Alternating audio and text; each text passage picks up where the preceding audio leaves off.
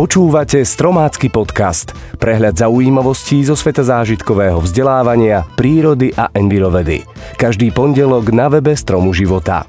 Dnes bude reč o husej koži, o génovej banke Slovenska a povieme si aj to, ako sa bránia včely pred utopením. Dnešné témy pre vás vybrala Monika Piechová. Ja som Marek Koleno. Husia koža, alebo tiež zimomriavky, je jav, s ktorým sa stretol asi každý z nás.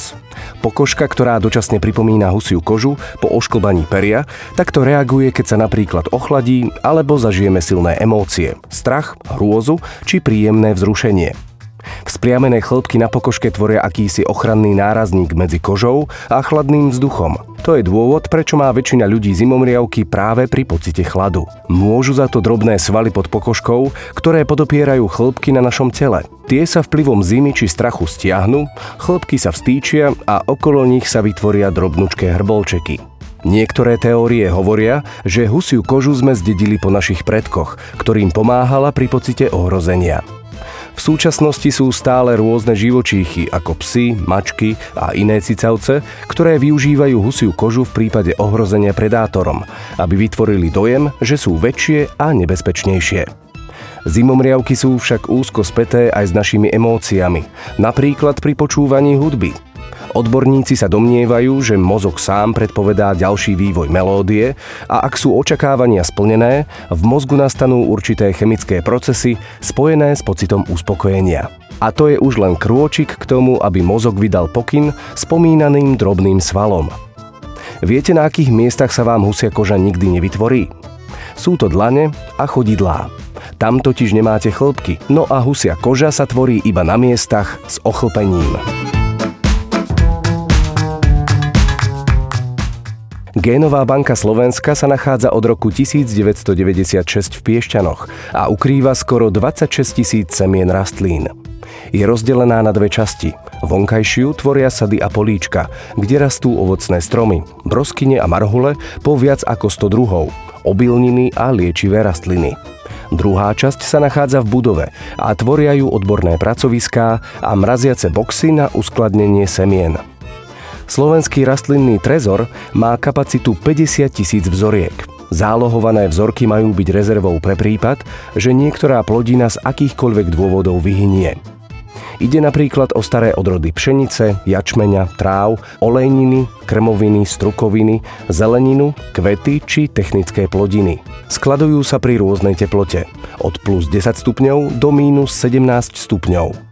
Práve minus 17 stupňov je univerzálna teplota, pri ktorej zmrzne vnútorná časť semena bez toho, aby ho chlad poškodil a ono môže opäť vyklíčiť aj o 50 rokov. Ak by došlo k nejakému poškodeniu Piešťanskej banky, všetky semená majú svoj duplikát v záložnej banke v Prahe. Naopak Česi majú svoju záložnú banku u nás, na Slovensku. Existuje aj Medzinárodná banka semien na norskom ostrove Špicbergy, kde si jednotlivé krajiny, medzi inými od roku 2019 aj Slovensko, môžu uskladniť časť svojich vzoriek pre prípad, že by v danej krajine došlo napríklad ku vojnovému konfliktu či prírodnej katastrofe.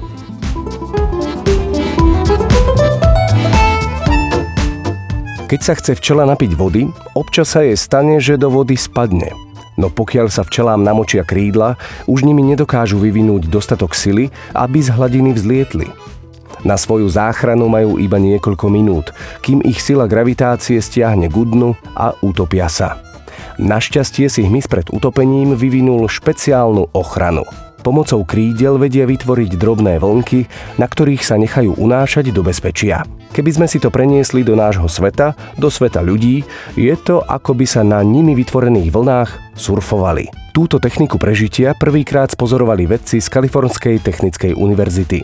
Včely medonosné sa dokážu na hladine pomocou svojich krídel za sekundu posunúť aj o trojnásobok dĺžky svojho tela. Tento pohyb však nevydržia robiť do nekonečna. Zhruba po 5 minútach sa im zrejme unavia svaly a pomaly sa utopia. V drobnej mláčke im však takýto relatívne krátky čas stačí na to, aby sa dostali do bezpečia. Potom potrebujú už len istý čas na vysušenie sa a opäť môžu pokračovať v lietaní. S Marekom na kolene. Jednoduché tipy a triky. Vytvorte si vlastné bludisko a pokúste sa ho zdolať so zatvorenými očami. Na prípravu budete potrebovať kartón, špajdle, vatu, lepidlo, šatku na zaviazanie očí, cerusku a nožnice. Ceruskou načrtnite na kartón bludisko. Nezabudnite na vchod a východ. Šírka chodby by mala mať aspoň 1,5 cm. Špajdle budú predstavovať steny bludiska. Vymerajte si ich dĺžky a špajdle požadovanej veľkosti prestrihnite nožnicami. Lepidlom alebo taunou pištoľou ich prilepte na kartón. Kryžovatky vyznačte nalepením vaty. Keď je bludisko pripravené, zaviažte si oči a vojdite do neho. Prstom prechádzajte po kartóne. Keď prídete na kryžovatku, hľadajte, ako ďalej pokračovať. Vata vám správnu cestu napovie. Následne postupujte ďalej, až pokiaľ sa vám nepodarí bludiskom prejsť a hru si môžete rozšíriť tak, že okrem prechádzania prstom budete so zaviazanými očami podľa plánu labyrintu aj skutočne kráčať.